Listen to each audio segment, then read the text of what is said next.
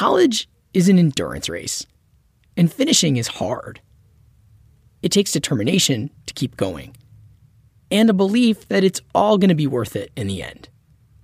But what if the current generation of students is just less sold on needing a college degree than their parents are? Hi, Jeff here.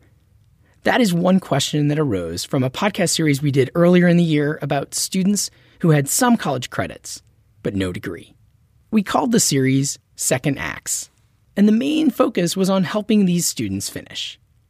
But along the way, we learned about some resistance by younger folks to this popular narrative that most everyone needs college.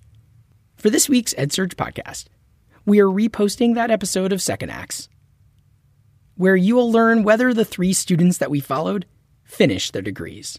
And I want to call special attention to the final scene of this episode, where a father and a son, both of whom dropped out of college in their 20s, debate whether to go back and finish. If you just want to jump to that section, it's at about minute 36. But definitely check out the whole episode if you haven't heard it already. Oh, and a quick program note we are not going to publish an episode next week. We're going to take the week off for the holidays but we'll be back first of the year. We've got a lot of great stuff in the works. Here is this encore episode. Hope you enjoy it. College graduation ceremonies are big events, meant to symbolize the size of the life achievement of getting a degree. The staging is full of pomp and symbolism, with participants wearing traditional academic gowns and walking across a stage in front of thousands of spectators, including friends and family. As grads process across the space and accept a rolled up piece of paper, they're coming out of a years long process of study and personal growth, emerging as something new. Maybe like a chrysalis opening and becoming a butterfly. In May, Kirkwood Community College in Cedar Rapids, Iowa, held its first in person commencement ceremony in three years. The pandemic had kept the last couple years virtual, as it did for so many ceremonies like it around the world. And the graduation was held in the biggest venue in town, the Alliant Energy Powerhouse Stadium. One of the students who was eligible to walk in that ceremony was Gina Peterson, who has been working on her college degree, one class at a time, over the past seven years. And really for longer than that because she first started college more than 20 years ago. As you might know if you've been listening along to this series, I have been following her story, and I was pumped that she'd finished. I asked if I could be there for the graduation ceremony to document the big moment. But Gina had a very good reason why I shouldn't go to graduation. because I don't want to. Gina had absolutely no intention of going to the ceremony and says until I mentioned it, she hadn't even considered buying the graduation gown and walking. Because it's because it's however many other people that I've never met sitting in an auditorium or in a event center full of their friends and family whom I've also never met. I don't need that validation. I just need the degree. I just want to get this done. Gina isn't finishing a coming of age chapter of her life, as this graduation ceremony stages so elaborately. Gina's now 42 She's been in a job that she loves for many years. She has a close group of friends. She was already a butterfly when she started the program.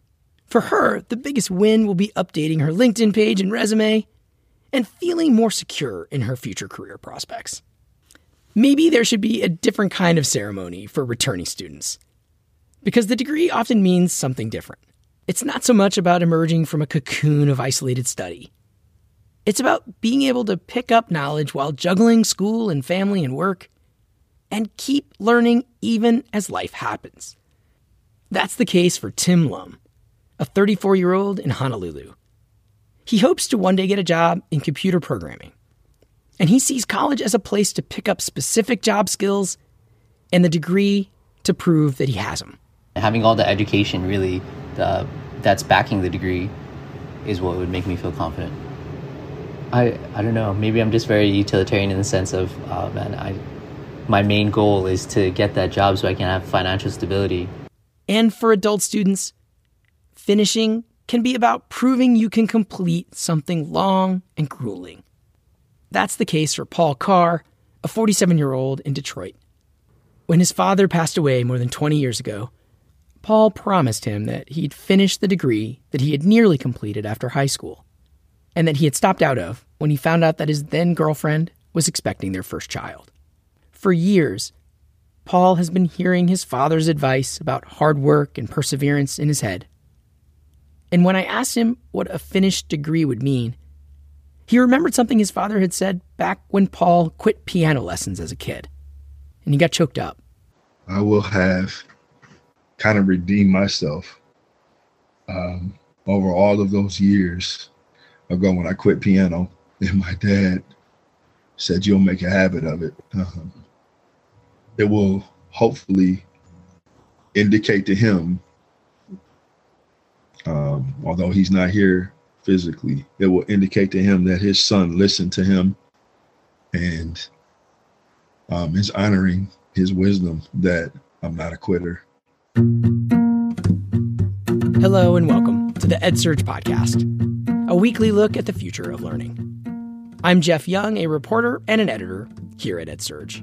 This is the third and final episode of a series we're calling Second Acts, where we're digging into the struggles of returning adult college students. Over this narrative series, we're following the educational journeys of three college students from different backgrounds and different parts of the country. Along the way, we're meeting some of the professors, academic coaches, and other folks working to help them succeed. And we hope to get beyond the typical recommendations of white papers to get at the heart of the college completion effort. In our previous episodes, we told the story of how Gina, Tim, and Paul stalled out of their first attempt at post secondary education, and then what inspired them to go back. We learned about the many obstacles they faced to staying on track. You may want to go back and, and listen to those first two episodes before going further in this one. This week, we're focusing on the last mile as they get near the finish line of college. And we're exploring what a college degree means to a returning adult student. For Tim in Honolulu, the COVID 19 pandemic felt like a chance to go back to an education. He had gone to a trade school right after high school, but quickly dropped out. In the meantime, he had had plenty of success, helping friends start a company, and years doing work in restaurants that he has loved. But he has long looked to college as a kind of magical place where people level up and achieve bigger things. One of my friends, he owns a uh, solar company, a solar development company, and then his company actually did the work on the airport uh, here in Hawaii, as well as like uh, community colleges and a bunch of other stuff. So he has like a pretty big company. I always wonder, you know, like if I had gone to college sooner, like would I be in a place like that now? So Tim took advantage of the enhanced unemployment benefits and other pandemic relief to enroll in not one, but two computer science programs a coding boot camp run by a for profit college in town, and an associate's degree program at the local Kapiolani Community College. He figured that after finishing the coding boot camp, he'd have enough knowledge to get some work in computer science that he could do while he continued working toward that longer goal of getting his associate's degree, and then hopefully transferring to a four year college. But he admits he has a tendency to overbook himself and doing both educational programs at the same time turned out to be more than he could handle. So he got an extension on the boot camp, so he was allowed to take longer to finish it. Instead of nine months, it took Tim a year. But he powered through, and he graduated from that coding boot camp in March. How did he feel about the accomplishment? Uh, immense relief. That's what I felt. Uh, I felt like I don't know. Maybe this might be a feeling in coding in general, the feeling of not knowing enough or feeling you like you not know enough. But I did know that I picked up a great skill set. You know, even if it is just HTML, CSS, JavaScript, and React. Uh, I know there's hundreds, if not thousands, of other languages, but because I'm still in college, community college, as well as working, I didn't feel ready to try applying for any jobs. In our last episode, Tim shared how chaotic that boot camp felt at times, how uneven the quality of instruction was, and how often he had to go out on the internet to find videos to help him understand the coding concepts that were new to him and sometimes unclear from what the coding boot camp was teaching. I asked him whether he thinks he could have learned that material on his own without the coding boot camp at all. I think it was possible. Like I think it's definitely possible.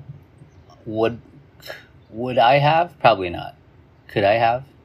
Yeah, I think the the weight of the amount of money that I spent like definitely motivated me to to to do it. Be at every class and do everything I had to. He spent $12,500 on that boot camp. That felt like a huge amount. And he was not going to let it go to waste. And Tim did manage to pull it off. Of course, coding boot camps, they market themselves as an alternative to college, and they say it's enough to get a job. I asked Tim why he didn't just stop there. Why did he feel that he still needed more than the boot camp credential? I guess the quick question, or quick answer would be because I want a better job, like, and like the guarantee, I guess, of a better job. Um, with coding bootcamp, I like you know now that I'm about two years in with uh, the community college, and then uh, after completing the coding bootcamp, I realized that coding bootcamp can definitely get you a job. Um, and it can give you enough knowledge for you to be like in a freelancer, independent, probably programmer.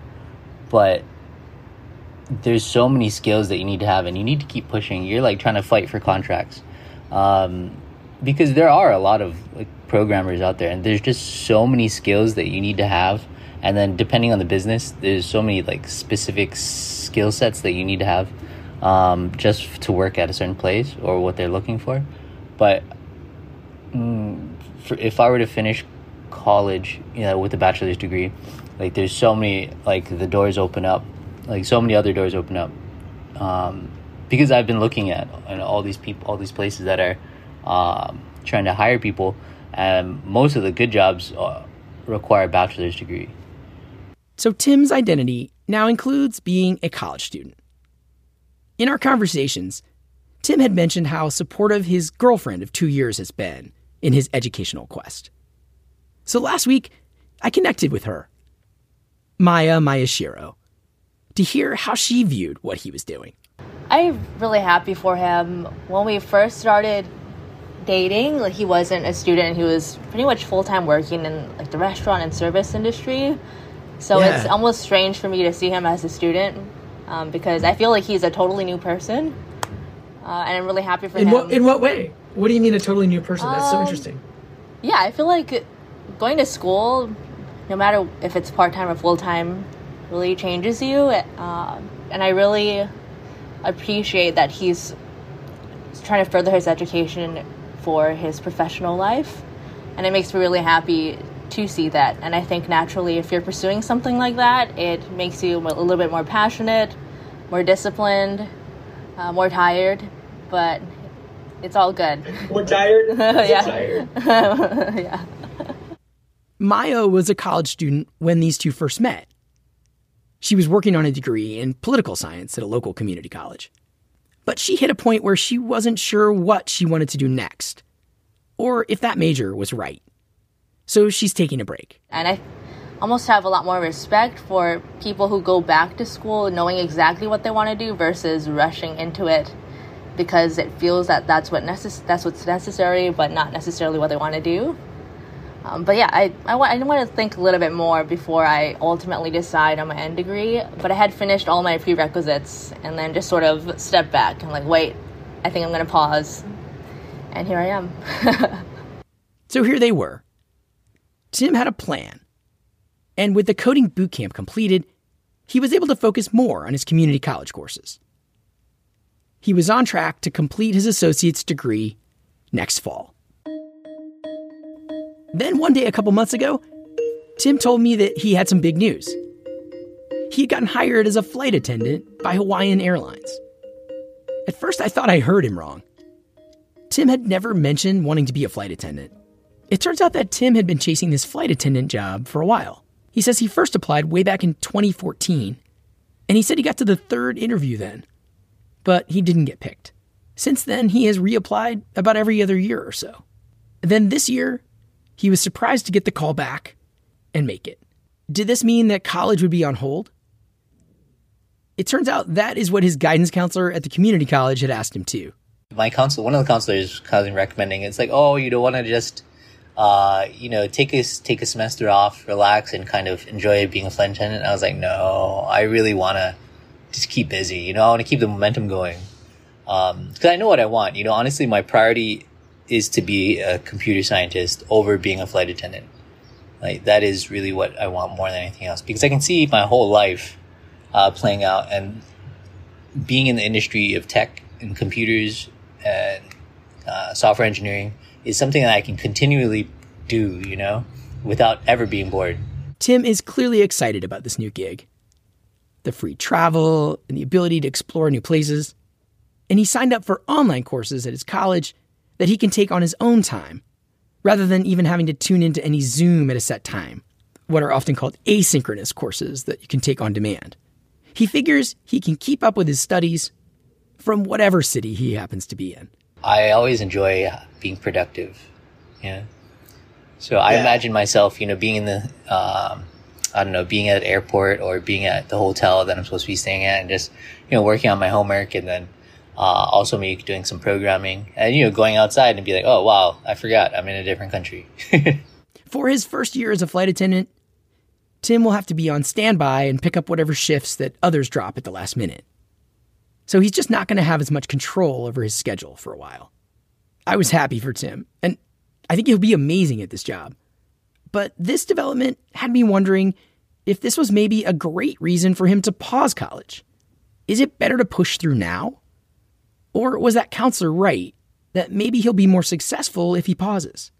I decided to put that question to one of those policy folks that I talked to for our first episode Iris Palmer, a senior advisor for higher education and the workforce for the think tank New America. I got a job as a flight attendant. That's something I really want to try.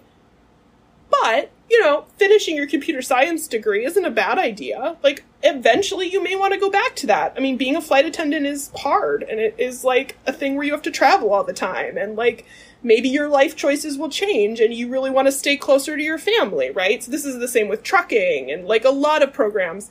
Yes, you might get good compensation, but like you might want to change. And so staying motivated and staying connected to your program of study, particularly if it's online, but like finishing that program still seems like a good idea. It's just, is it a good enough idea to justify the work?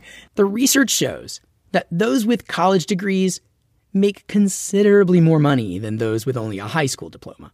Over a lifetime, adults with a bachelor's degree earn an average of $1.2 million more than the median for workers with a high school diploma. That stat is from the Georgetown Center for Education and the Workforce, that Iris Palmer and others frequently cite. Tim, by the way, was already sold. He says he feels that he'll be way more stable financially if he can hang in there with his college plans. So, how is that juggling going? I talked to Tim last week to hear whether his plans on mixing schoolwork and jet setting are actually doable. My first actually extended range trip was to Boston. Beautiful city, by the way. I, I never understood why people love Boston, but now I totally understand. Yeah, it's amazing. Um, but yeah, I found myself, because especially weird time zones, just waking up at midnight, Boston time, studying for five hours, uh, doing homework, till 5 a.m., going out, getting some pastries to take back to Hawaii, and then hopping on the plane. You know, I was exhausted for sure, but it, the concept of, I guess, appropriate time to study does not mean anything anymore. But the reality of doing both hard things at the same time has set in. In our last call, Tim kept apologizing for not being as coherent because of his jet lag. And he said he has had to adjust his class schedule significantly dropping his two hardest classes and replacing them with less rigorous ones.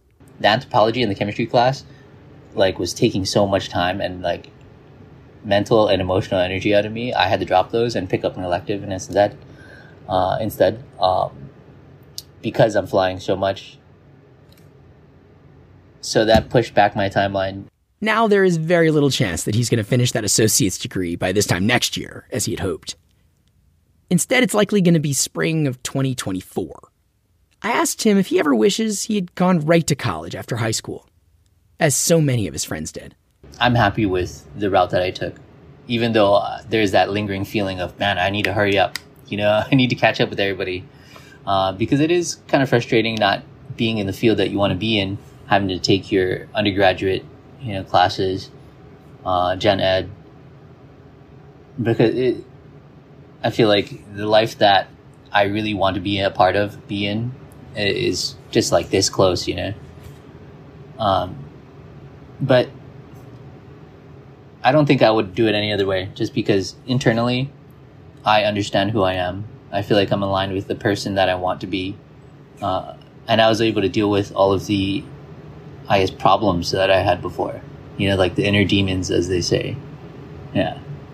Uh, if I didn't have the time in between, then I would probably uh, be like there'd definitely be some more landmines, you know, out on the field that I may step on at one point, and who knows, maybe I'd lose that great job that I get. After the break, in Michigan, Paul hits a different kind of obstacle at what should be the finish line of his degree. Stay with us. Paul Carr studied at Morehouse College decades ago, majoring in political science. And he was just three classes away from the proper number of credits to get a bachelor's degree. So when he heard last year that Morehouse was starting an online program designed for returning students, it seemed to be an ideal fit. The one issue was that the new Morehouse Online offered only a single major to start out business, not political science. But Paul decided not to worry about that detail too much, figuring it would all work out somehow. He recently finished a year of courses at Morehouse Online, and he has loved the work he's done in class. As we detailed in our last episode, he's felt challenged and engaged in ways that have really reminded him of being back on campus decades ago. Yet, after taking this full year of courses, Paul has realized he might not have made much progress toward finishing that degree. I literally thought I would be in school for one year and I'd have my degree. And then it's like, oh, wait, wait, you're not offering this anytime soon? Like I thought even, okay, I'll, I'll wait. I can take some business classes until the poli sci department opens and then I'll finish, right? No clue on when that's happening, at least at Morehouse. And so, you know, I have no clue. I, I honestly don't know. That's that that's that limbo, man, that I'm in. I'm in a state of limbo. He's not sure what the timeline is now to finish at Morehouse.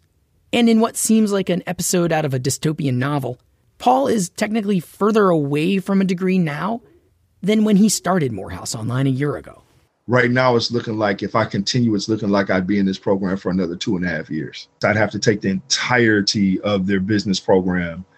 Um, and I don't know that, that, I don't know if that's the path that I should be taking. I don't know that it's equitable or fair to me. Um, so that's those are the questions that I'm exploring right now, like talking to people who can kind of better guide me on, okay, no, no, no, the school can't do this or they have they can do that. They have to honor this, they they don't have to honor that. I'm just learning what is all um, possible by talking to people that aren't connected to the program. And because I love Morehouse I recognize I'm very I'm very patient, um, but I also have to be fair to me. It turns out Paul is not the only one hitting logistical snags in this college's brand new online program. You know, there's been a lot of discontent. There are a lot of guys that are leaving the program, um, and they because they got to do what they got to do. You know, they got to finish.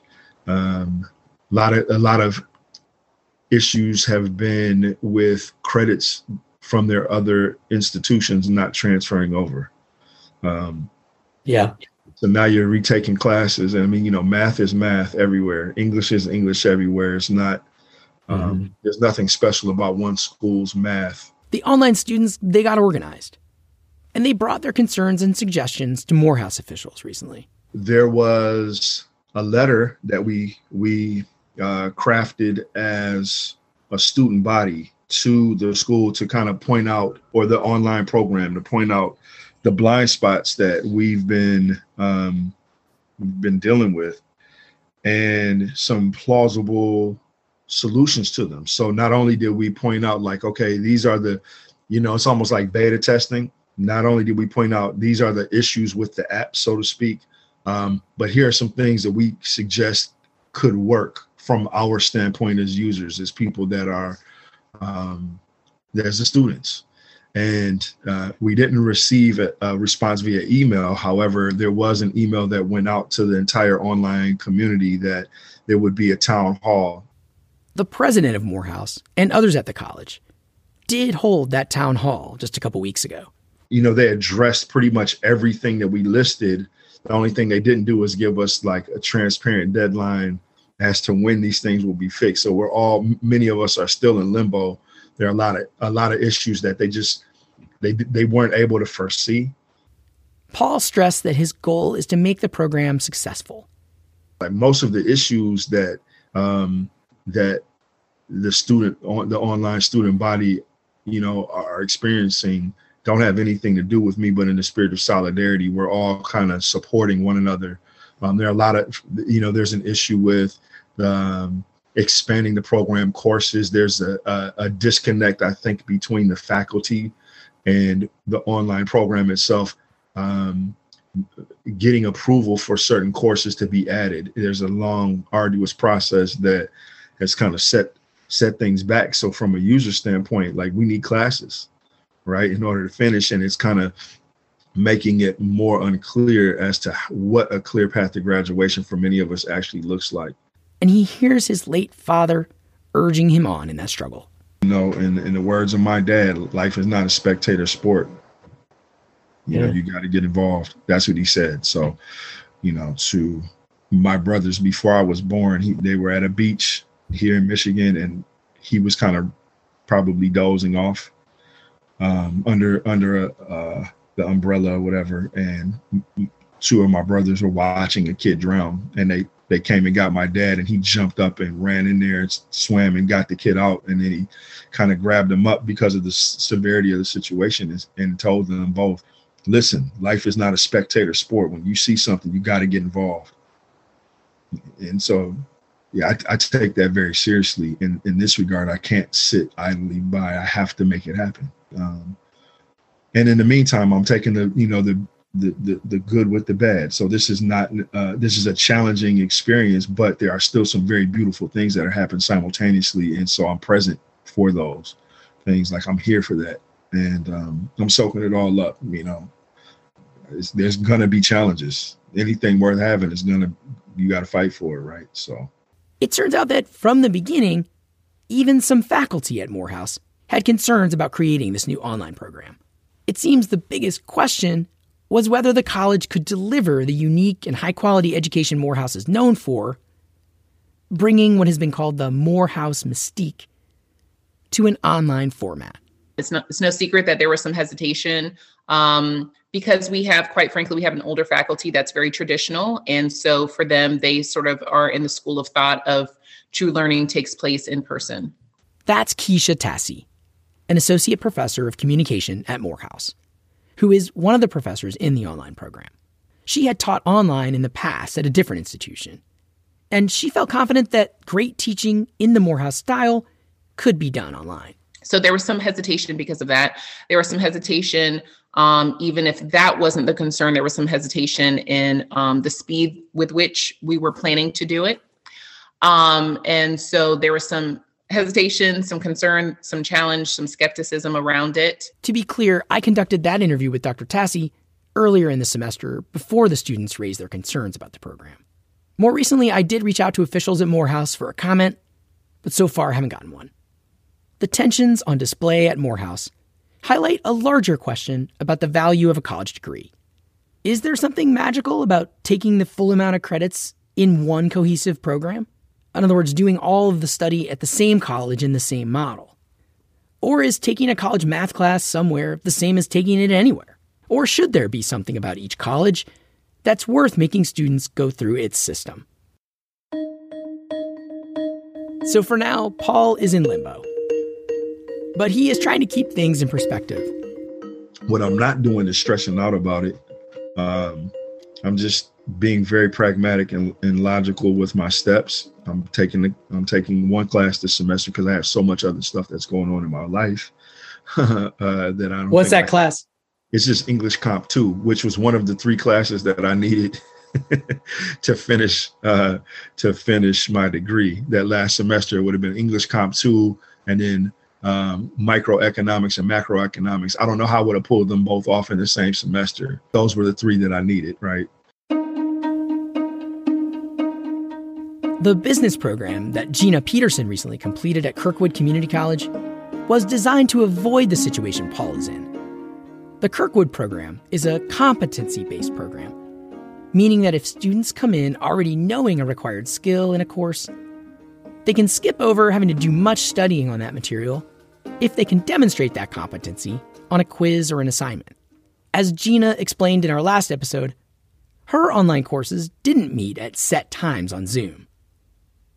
Instead, she went through a list of assigned tasks, did assigned readings, and watched online videos at her own pace. Often that meant going to class involved watching TED Talks. I have watched about a thousand TED Talks during this whole journey, and there isn't one that I haven't enjoyed and taken stuff away from. So much to the fact that I now just freely go out and find TED Talks to watch because I enjoy them. I also love TED Talks, and I've maybe watched as many as Gina has over the years. Which made me wonder what is the difference between the informal learning that so many of us do on the internet and a course of college study that can lead to a vaunted degree? Yeah, totally. I have asked that 50,000 times. Why am I doing this? Why am I paying for this? I go to YouTube. That's where I'm learning from. Or um, the Harvard Business Law Review or the Harvard Journal, the, free online. Like they're just giving it away. Uh, so it's structured, right? And there's, like I said, there's different learning objectives to each module. And in the end, you're paying for the structure, you're paying for the instruction. The way that you know that you're doing it right is the homework grade. If you're getting the right grades, you've got the right competency. You've got that you've got that right interpretation of it. Because I can watch a TED Talk, you can watch the same exact TED Talk, and we may come away with two completely different opinions of it or two different takeaways of it completely. I mean, the the main focus of the TED Talk is the topic itself, but we might interpret it a different way. And is that way right or wrong? Don't know. But what the what the instructors are looking for is is the you know the the takeaway in your interpretation of it. Gina says she learned so much in her program, including skills in math and statistics that she occasionally uses in her job now. But in an ideal world, she wishes there would be even more opportunities for students to test out of parts of college they already know. I think there should be. I think there should be a way that you go in and you do like a like uh, a wouldn't be an SAT, of course, or an ACT, but you know, you go in and you test out of as much as you can. And you know, if you can prove proficiency, here you go. You know, pay for the test and here you go. It's not the way the system works, though, because colleges don't make money that way. Despite occasional doubts during her seven years in Kirkwood's competency based program, Gina is a true believer in the value of the degree as a marker of her skills and personal growth. Here's how she put the meaning of that degree in one of our early conversations. Will be the biggest accomplishment I've ever done in my whole entire life, and I will definitely be introducing myself. Hi, my name is Gina, and I'm a college graduate. And now that she's finished, it turns out I wasn't the only one asking to go to Gina's graduation ceremony. I mean, my mom would be there in a heartbeat. And don't get me wrong, she would be screaming as I was walking across the stage and all of that good stuff. But she also understands that I'm not that type of person. So she's like, if you don't want to, then don't. I'm like, okay, good. All three of these students we've been following are true believers in the value of a college degree.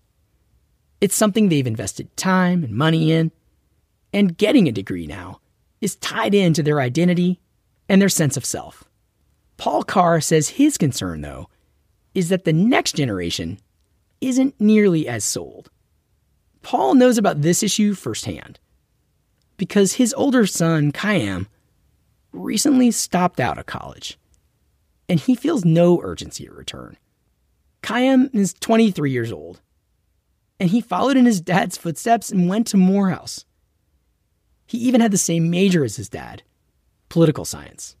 But when I talked to Khayyam, he told me that despite their similarities, he and his father have different views on college. I think it's, it's a different perspective when it comes to my generation because within the last few years, me and my peers have branched out and find so many different more like opportunities where success or what we label as success can come from and um, it definitely comes from degrees. Like I, I, have a couple of my friends and peers that graduated from from college wherever they went to um, be successful in their career. But i also have friends who have degrees and have graduated from their institution that are kind of in a limbo area.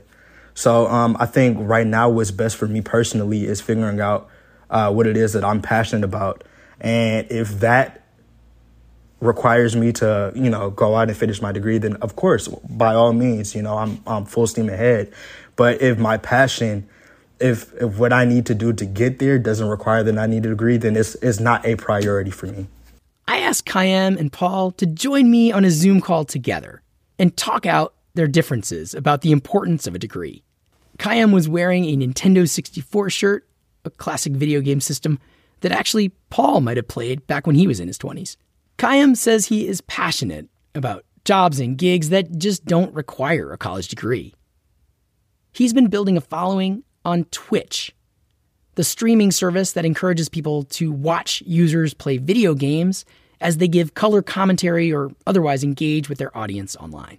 That's kind of where I'm at right now, um, figuring out what that exactly is because the, the last thing I want to do is because I know that, you know, my parents and many of my peers' parents, you know, they work so hard for a lot of us to go to school. The last thing you want to do is kind of be there and you're just there, you know, you you're you're just there. So I want to make sure that I have a, a, a clear understanding of what it is that I'm passionate about before I make any further movements. I asked Paul what he said to his son when Khayyam first told him he was stopping out of Morehouse. And by the way, it turns out Paul's younger son also stopped out of college for now. Like I didn't want them to do it.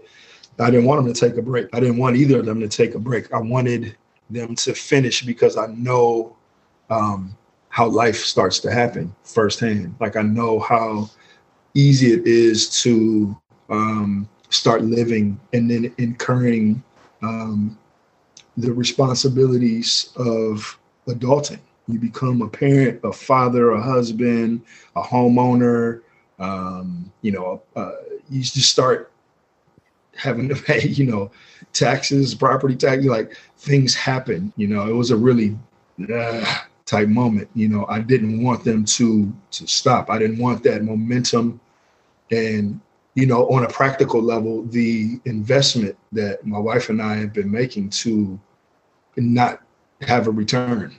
At the same time, Paul says he does see upsides to this break from school that Khayyam is taking.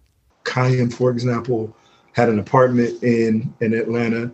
Um, he moved off campus, and and then he and his roommates got a got an apartment. And so I'm seeing, I'm, I'm seeing a huge shot in his in his growth in adulting, like his abilities to manage a household and like put it into put it into practice.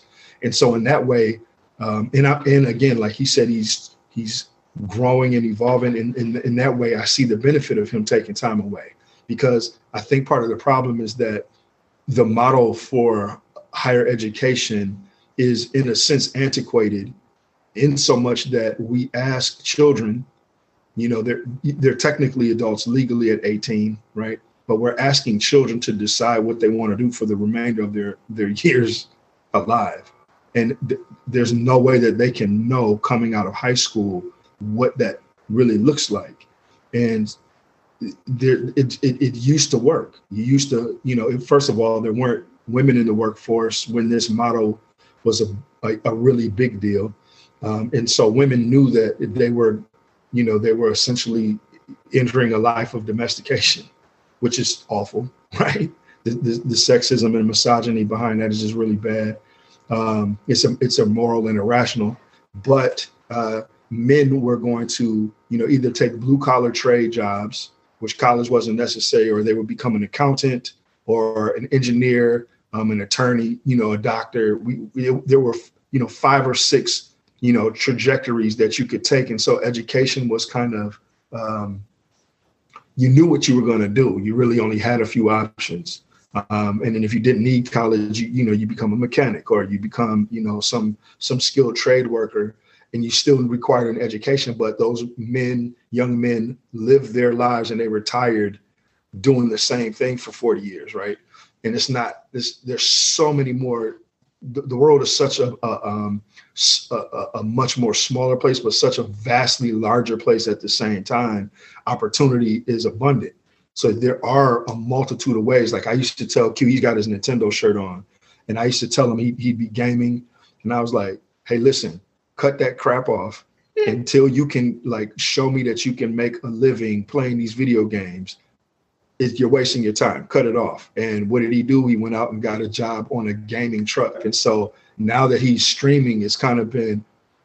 And I, I love the fact that he's determined and stubborn um, like my dad. He he's built like my dad, and he reminds me a lot of my father, his grand his grandpa. And um, I, I I love that his determination and will. If you if you tell him he can't do something, he'll do it. So really, I probably should have used reverse psychology and said, "Dude, there's no way you could finish in four years. You can't do that." You know what I mean? it might have worked that he went straight through, but it's, it's kind of awesome to see him um, finding ways that are that that matches passion to you know kind of make money.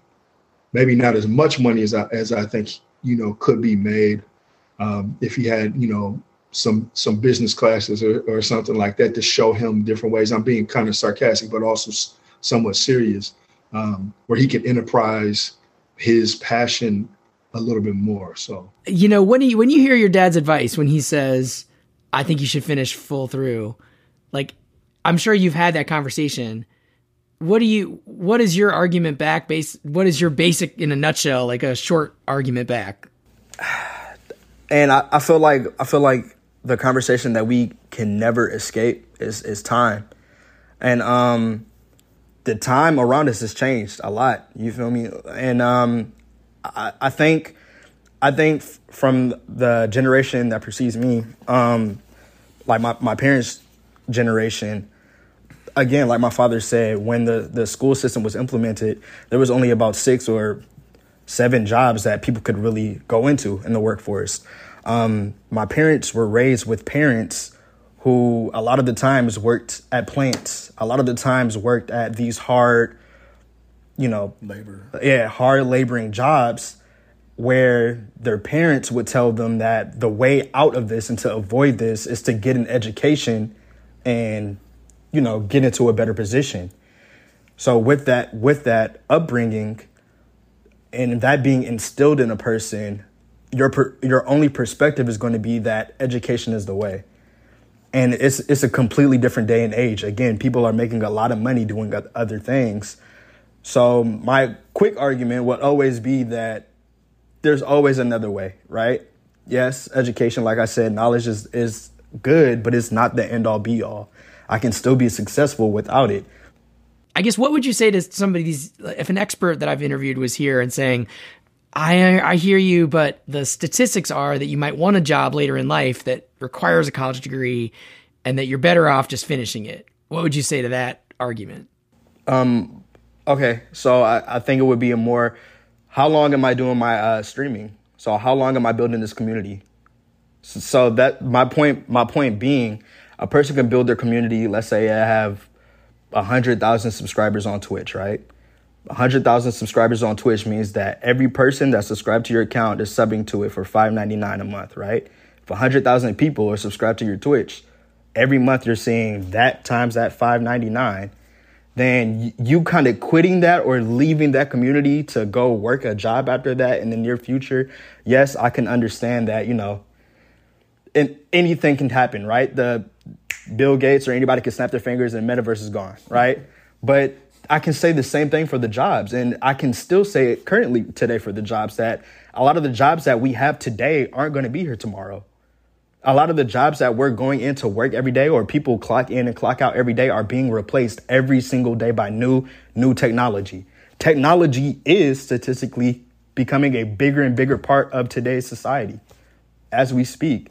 And um and you know, we will always have the core uh work fields and I can always respect that. But it would make no sense for me knowing that the world is heading into a more technology dominant like world and society to to leave that and abandon that in hopes that I might be able to pick up a job in a nine to five where I clock in and clock out and you know put all of these hours behind the desk and I might be able to get this. It's a lot of might where I know that me myself can physically put the work in to build my community in the metaverse or wherever I want to and you know still make a profit and living off of it. So I, I think that's it would to me it wouldn't make no sense. Just what is your reaction to hearing that? Um, as a father, when I hear Q say that, you know, it's he can he can he can put his eggs in the basket of education, and there's no guarantee that the statistics will be in his favor because some of those jobs might go the way of the dinosaur. Um, and he it's it's about how much he puts into it in a way like I, I, I had to sit back and just listen and say I'm I'm I'm somewhat proud that he is willing to and he has been um, working diligently to bring to fruition what it is that he envisions for himself. Um, the other side, so there's one part of, of, of, that dad that I'm proud that he is working diligently to to make happen what he envisions for himself.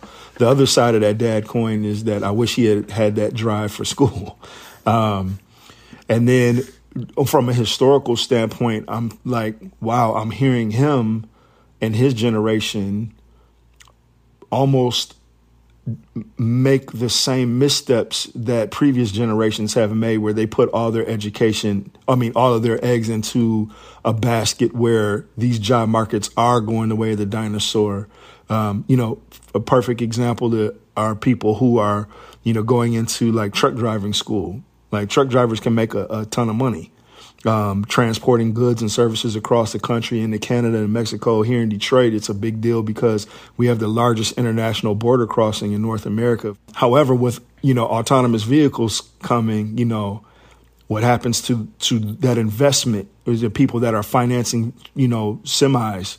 Um, not only have they you know financed their education, whether it's out of their pocket or they're or they're getting you know loans um, to to go to school, and then and then they're paying these loans back, and, and then we've got cars that park themselves, and, and people getting in Ubers that take you from point A to point B with no no driver. Um, you know, there's Willow Run Airport just outside of Ypsilanti, Michigan, here. Um, in between Detroit and Ann Arbor, where U of M is, University of Michigan, they're turning that old airport into an autonomous vehicle testing site. I mean, there's hundreds of millions of dollars going into that. Um, and what happens to the truck drivers now, the, all the people who have put all of that money into those careers. So, you know, historically, I, I see what Khayyam is saying, but I almost feel like that approach is is, is doing the same thing. It's deja vu all over again, as Yogi Berra would say. At this point in the conversation, we were running short on time. So I gave Khayyam the last word asking if he could sum up his takeaways from the conversation with his dad. My takeaway would be that, um, with the understanding that my father is a father that does love me and my siblings, um, I know that the advice that he gives is only coming from a place of that love, right? And um, I know that regardless of what the decision that I decide to make, he's going to be in full support. Um, with that, I also understand that um, that education is important. So the uh, f- fine line that he's speaking of to uh, work towards building that that happy whole um, life lifestyle. Um, I definitely take that in, into consideration, and I always take away um, from the conversations that we have about it. In a way, this conversation ends in a kind of limbo as well. It's a time of uncertainty, and no one knows quite what the future holds. college is a kind of bet, gamble. And even if it feels like a safe bet, it can feel daunting to get all the way through. One takeaway from this series for me is that American higher education is still largely designed for people who can really focus on it in a sustained way. And yet, more and more people find it hard to get that kind of space and time in their lives to do it. College often seems like something you have to leave the real world to go do, instead of something that truly fits in as an activity that can be done on the side. Which means that as more colleges announce plans to try to attract returning college students, they should listen to the students they're trying to serve and better understand their complicated stories. This has been the EdSurge podcast. Every week, we explore the future of learning.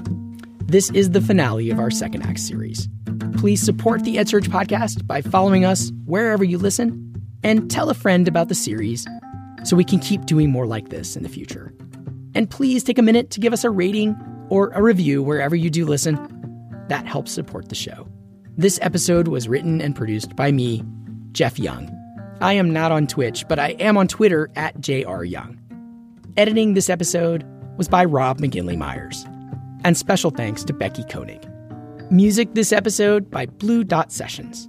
And that version of Pomp and Circumstance March number 1 in D from the top of our show was by the Leo Symphony Orchestra. This podcast series is supported by the Lumina Foundation. We'll be back next week with a regular episode of the EdSurge podcast. Thanks for listening.